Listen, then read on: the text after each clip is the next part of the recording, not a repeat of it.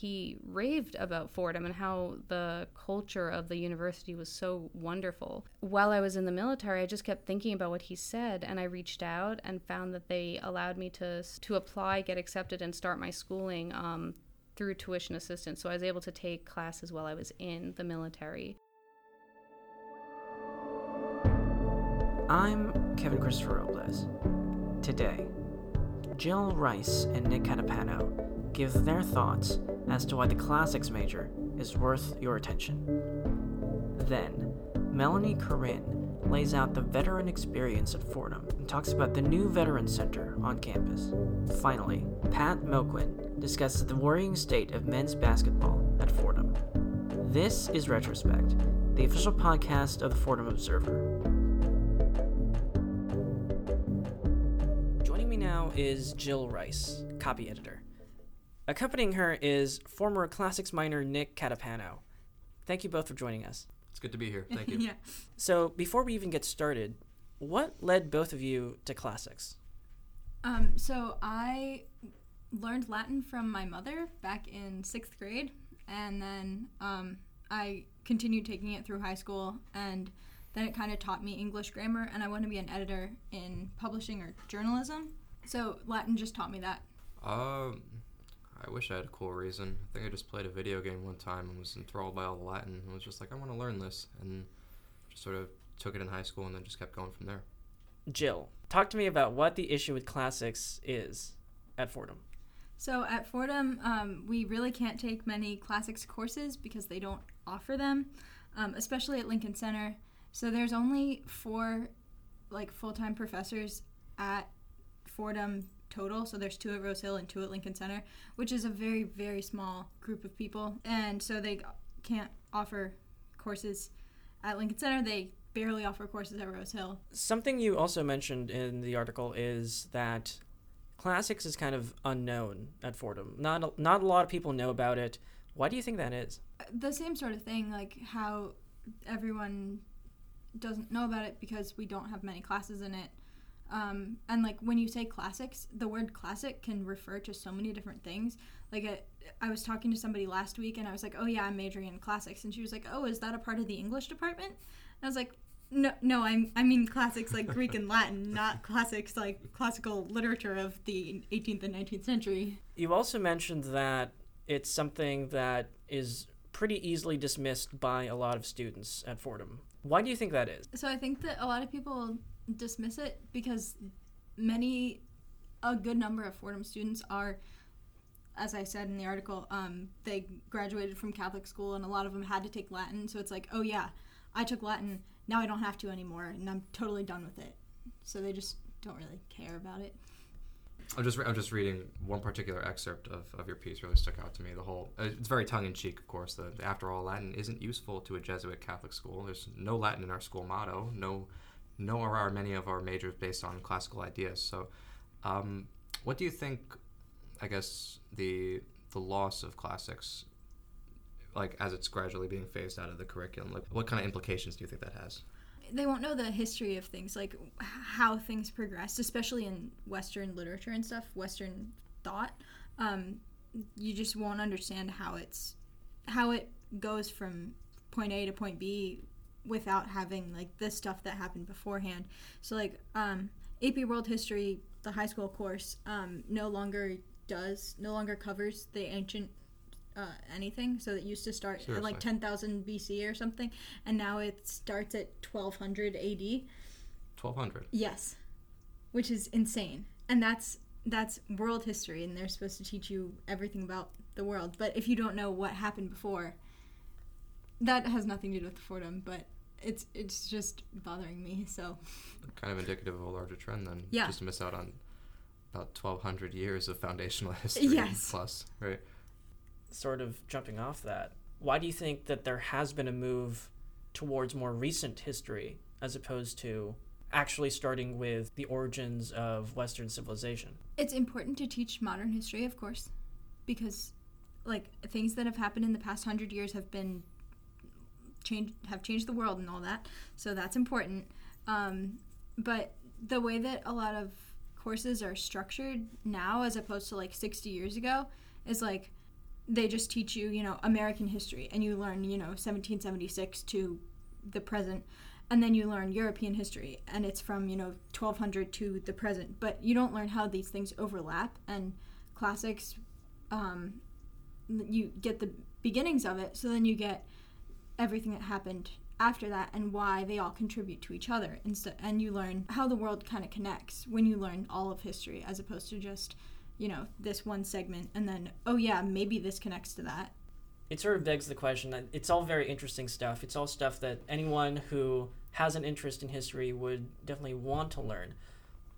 Why do you think it is that people are moving away from classics and do you think that it has to do with a sort of lack of practical application for the major um, I think that people can think that there's not a lot of practical application because a lot of times people the people who major in classics end up being professors or like museum curators and that's about it. I think that you can apply it with a lot more stuff. So like a lot of classics majors are actually lawyers. So my mom wants me to be a lawyer. I don't want to be a lawyer. Um, so i want to go into publishing into editing. So the yeah the reason i know english grammar the way i do is because of Latin, because I learned what the words actually meant and how they actually fit together. So it has a lot more practical applications than what you'd think, like poli sci, philosophy, any of that. Uh, classics has constantly been known sort of um, largely as a very patriarchal field. Um, but very recently, I think there was news that I think Stephanie McCarter, if I have her name right, or McCartner, is actually going to become the first woman to publish all of Ovid's Metamorphoses, for example, um, into English, which is a monumental achievement. If you were to take that route, for example, become a uh, publisher or like a translator in that aspect, like what does it mean to you to be sort of a, a trailblazing figure in that regard? Um, I think that the it's uh, I did a project last semester on um, sort of basing it off of uh, the woman who translated um, you know the one who's really popular on Twitter. I don't remember her name. Emily Wilson. Yes, Emily Wilson. Emily Wilson. Um, was gonna say Emily Anne Wilson's yeah. translation of the Greek stuff. Yeah, uh, she just did the Odyssey, I think, last yes, year. Yeah, it was pretty recent. Um, Mhm, and yeah. so I kind of based this project that I did off of that, and how, um, like when as a as a woman, she was looking at the implications of the words in Greek. A lot of the words, like the way that they were used when translated by male translators, were like, oh yes, and the man did this, and his like his companions as opposed to some other word that she ended up using and she was like this is this is a more woke translation i don't know um, i don't know that i would want to go into that Mhm. but i think it is very interesting Mhm. and my professor right now dr wright is um, really into all that like uh, we're doing roman love poetry so we're looking a lot into like the gender and sexuality of ancient greece and ancient rome which is crazy eye-opening Catullus. To say the least, yes. With all of this, it sort of sounds like classics actually has a lot more in common with fields like gender studies and with what's happening now in literature where things are being reevaluated from queer perspectives and feminist perspectives and perspectives that ordinarily wouldn't have been heard from the academic establishment. So, do you think that that's a way to sort of help people become more interested in the classics? I think that classics is a lot more accessible to the marginalized peoples just m- more than you'd think and it does connect to like women's and gender studies and everything more than you'd think because especially because the Greeks and the Romans had a very different idea of sexual identity than what we have today. Like there was no heterosexual homosexual sort of thing. It was just like wha- as a young man you were attractive to older men.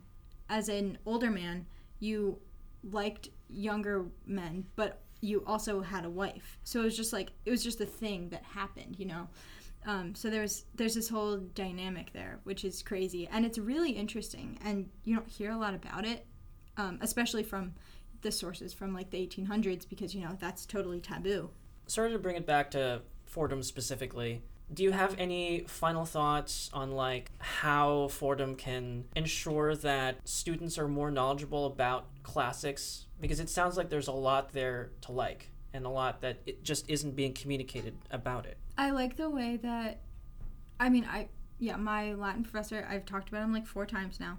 He's great. he's teaching a gender or race and ethnicity in ancient in the ancient world, I think, which is obviously important and it fulfills some sort of requirements. But if just if these classes were more available, if they had more professors, if he were a full time professor, um, this is a hint that they should hire him full time.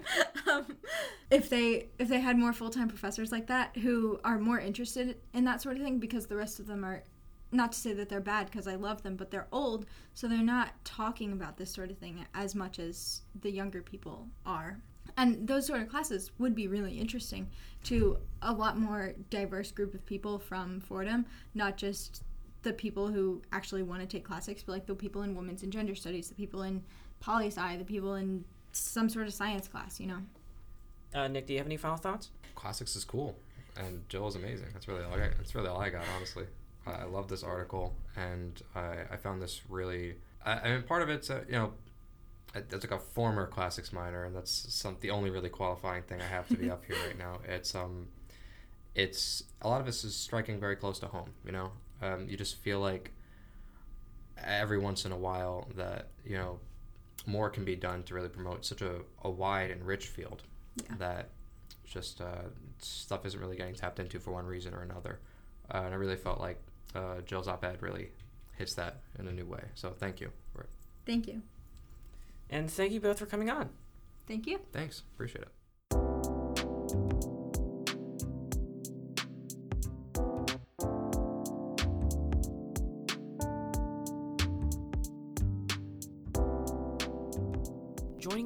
Is Melanie Corinne, a veteran attending Fordham University. Thanks for joining us. Thank you so much for having me. So, Melanie, tell me about what you're here to talk to me about today. So, Fordham has a relatively new, as of fall 2019, Veteran Center, and our old Veteran Center was in Martino Hall, and it was pretty much the size of a broom closet, and it was pretty difficult to service the over 400 veteran students that we have here at Fordham. So we, as of now, have a new veteran center in the Gabelli building. It's room 145, and you are welcome, and anyone else is welcome to come by and grab coffee anytime. So, what does the Veteran Center do? The Veteran Center is run by Matt Butler, who's Fordham's Director of Military and Veteran Affairs, and it provides services to veteran students that have to do with the GI Bill. We can facilitate um, any issues or questions with the VA and how they handle the GI Bill financing of tuition. Um, we can we will certainly refer them to um, our wonderful school certifying officials that deal with the VA and the paperwork for that. Mara Saumel and um, Seton Heslin Scott. Um, they're wonderful certifying officials. We help veterans with job placement, per- professional development, and all around helping them transition back to civilian life and succeed in school. Um, it provides a place to hang out, and also, honestly, it would be great if more non veterans came by for that free coffee. So, in general, what would you say is the relationship between non veteran and veteran students on campus? And how does the Veteran Center sort of help facilitate communication? veteran students come in they're a little a little bit older from their time in service so there's i mean certainly not a generational gap but there are certain like priorities for both groups. Um, i think veterans aren't necessarily going to under like the, the the veteran students and traditional students are not always going to understand each other's perspectives right off the bat. But i think that there's honestly a lot more to gain by integrating. And the thing is veterans tend to stick within other like, groups of other veterans, which is a shame because, for example, if I want to learn to be a journalist, you know, the best way I'm going to learn that is from my traditional student counterparts like yourself at the Observer or at the Ram, like all these different places. So you, um, I think by and large, it's something that can be mutually beneficial. What sort of programs does the Veteran Center provide? So, on top of helping with the GI Bill questions and any issues with that, and housing, we can help with too with um, recommendations. There's also, we have a student veteran, Rami, who works there as a career services liaison. Uh, the Veteran Center also is always posting veteran oriented um, opportunities like our four block classes and Edge for Vets classes, which will allow veterans to interact with high level executives at various Fortune 500 companies. And it really helps facilitate networking that veterans might not otherwise get.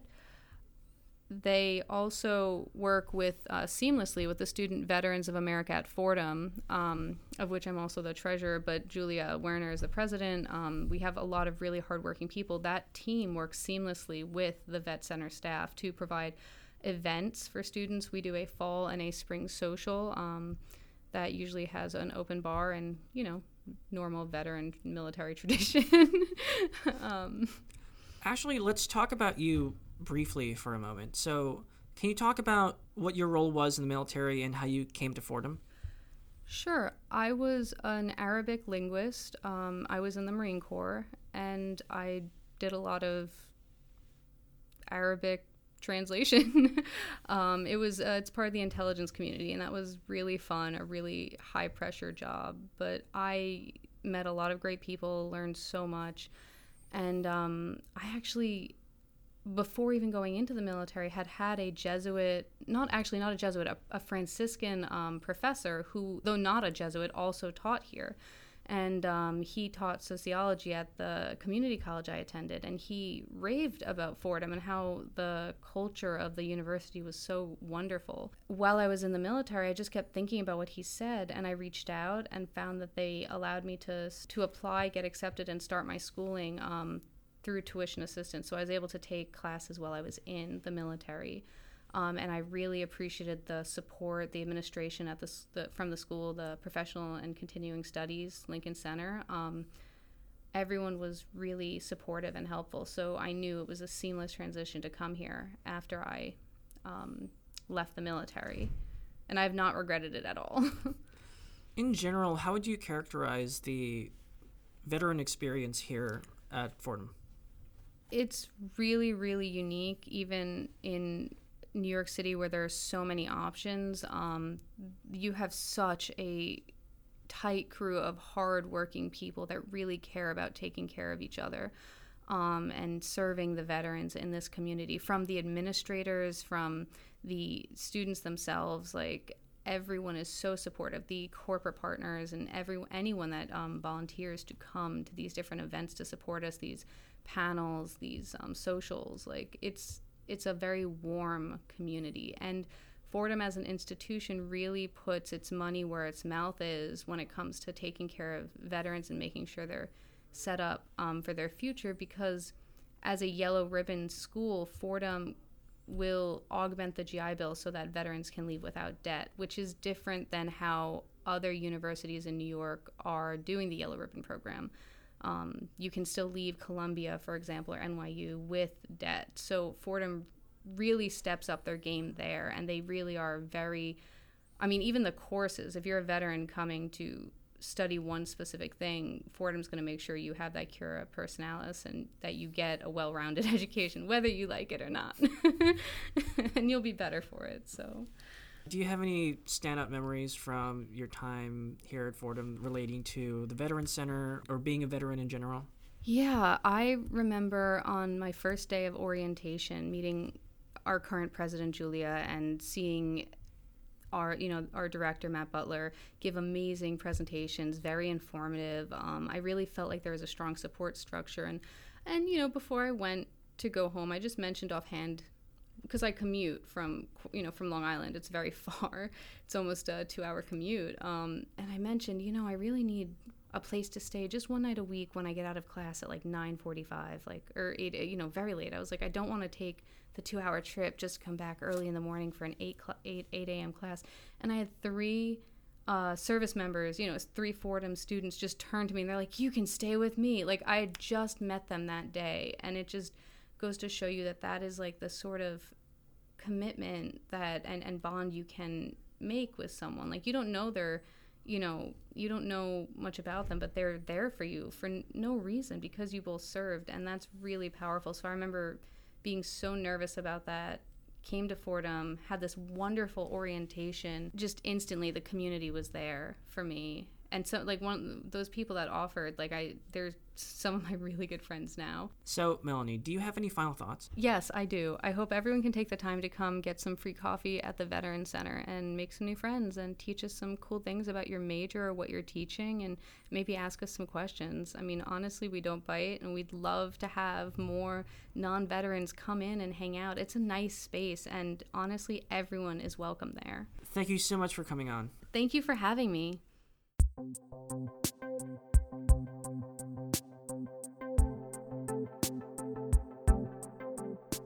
Joining me now is Patrick Milquin, sports and health editor for The Observer. Thanks for joining us. Nice to be here, Kevin. So, Pat, talk to me about men's basketball and what's wrong with it at Fordham. Uh, well, I've been covering men's basketball extensively in recent weeks. I recently wrote an article about um, several top players since 2013 transferring from the school at various points in their college careers. Uh, but there's been more pressing news in recent days. On Sunday, uh, Fordham played against St. Louis University, the Billikens, and they lost by a score of 55 to 39.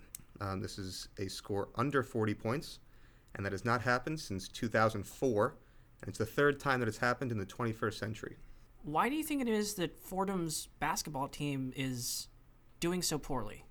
Um, I think it's a progression. I think losing Nick Honor last year was a big hit for the team in general, and they've just failed to really regroup themselves this year. They're currently one and six in their conference, and without that top star, um, clearly their plan was to revolve their team around Nick Honor, who was a freshman when he left. And Nick Honor wasn't the only player in recent history that left, right? I think the most notable player to have left Fordham was Eric Paschall, who left in 2014 and transferred to Villanova and currently is now starting for the Golden State Warriors. Uh, yes, he was starting for the Golden State Warriors. Um, yes, he, he played for us his freshman year under coach Tom Pecora.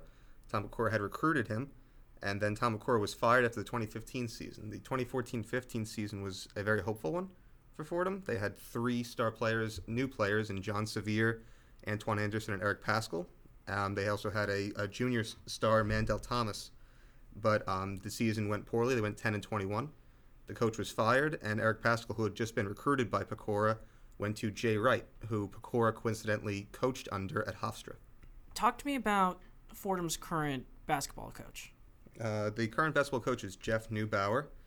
Um, Jeff Neubauer has been coaching since the 2015-16 season. He recorded a winning record in his first season, but has not recorded a winning record since.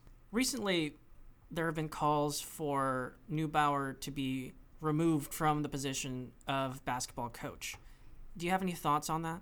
Um, of course, when a team isn't doing poorly, they're going to go after the coach. And after several years, you would like for one of the more higher paid employees at Fordham University to produce results for the team, and he has failed to do that yet, despite having talent throughout his tenure. What's the next step? What can we do going forward to make sure that Fordham begins to become competitive in the A10 again? It's very difficult, the problem they have, because um, as my transfer article has noted, many players use Fordham as a stepping stone, particularly in their senior year.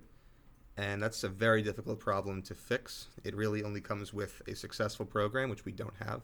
Players would rather um, compile stats and experience here and then look for success elsewhere later on. So it's very di- it's a very difficult problem that Fordham has to deal with, and it really only comes with a significant change in the level that they play at currently. At the same time, you also say in the article that people shouldn't necessarily begrudge student athletes because they transfer to other schools, right? No, absolutely not. And that's the gist of the article is that I think often because we have a Fordham bias as fans of the team, that we're um, more inclined to blame the players for leaving. But if you look at any of these players, Chartouni, Paschall, Anderson, any of these players, they played under these teams with the hopes of succeeding.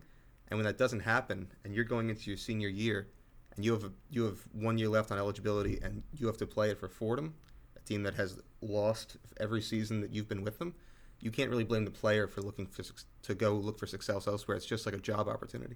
As someone who is an authority on sports at Lincoln Center, what would you personally like to see happen with the team going forward? Uh, first of all, I'm flattered to be called an authority for sports at Fordham Lincoln Center. Uh, I'm not necessarily going to take the compliment, but I, I will hear it. Um, what I'd like to see from men's basketball, they don't even have to be successful right out of the gate. They just have to at least show potential. And again, they are doing that. There are some, there is freshman talent that they're currently developing around, but they have to continue that effort. They have to continue to recruit. They have to continue to try to build a team and retain these players that they've been losing in recent years. I think we'd also be remiss, since we're talking about basketball, not to mention the recent passing of Kobe Bryant. Do you have any thoughts after the passing of a basketball legend like him? Uh, of course, um, Kobe Bryant, um, his connection to Fordham was obviously a tepid one.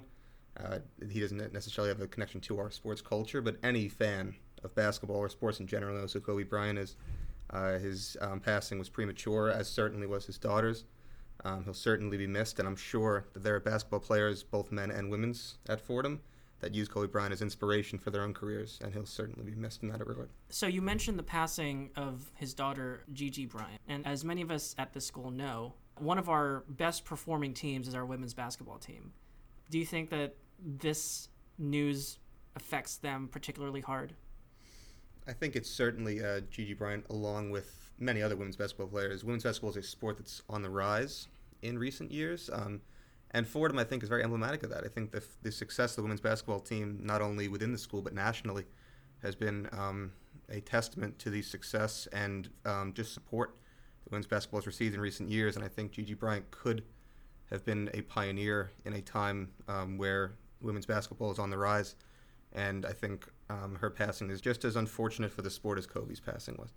Do you have any final thoughts, Pat? Um, I think, uh, in regards to women's basketball, I think they're fighting for the title right. They are fighting for the title in the Atlantic 10 right now, and uh, fans should absolutely go out and support them. And in terms of men's basketball, I wouldn't necessarily recommend patience for the team, but I would certainly not stop attending. I certainly wouldn't stop um, supporting the team, uh, no matter how poorly they're doing.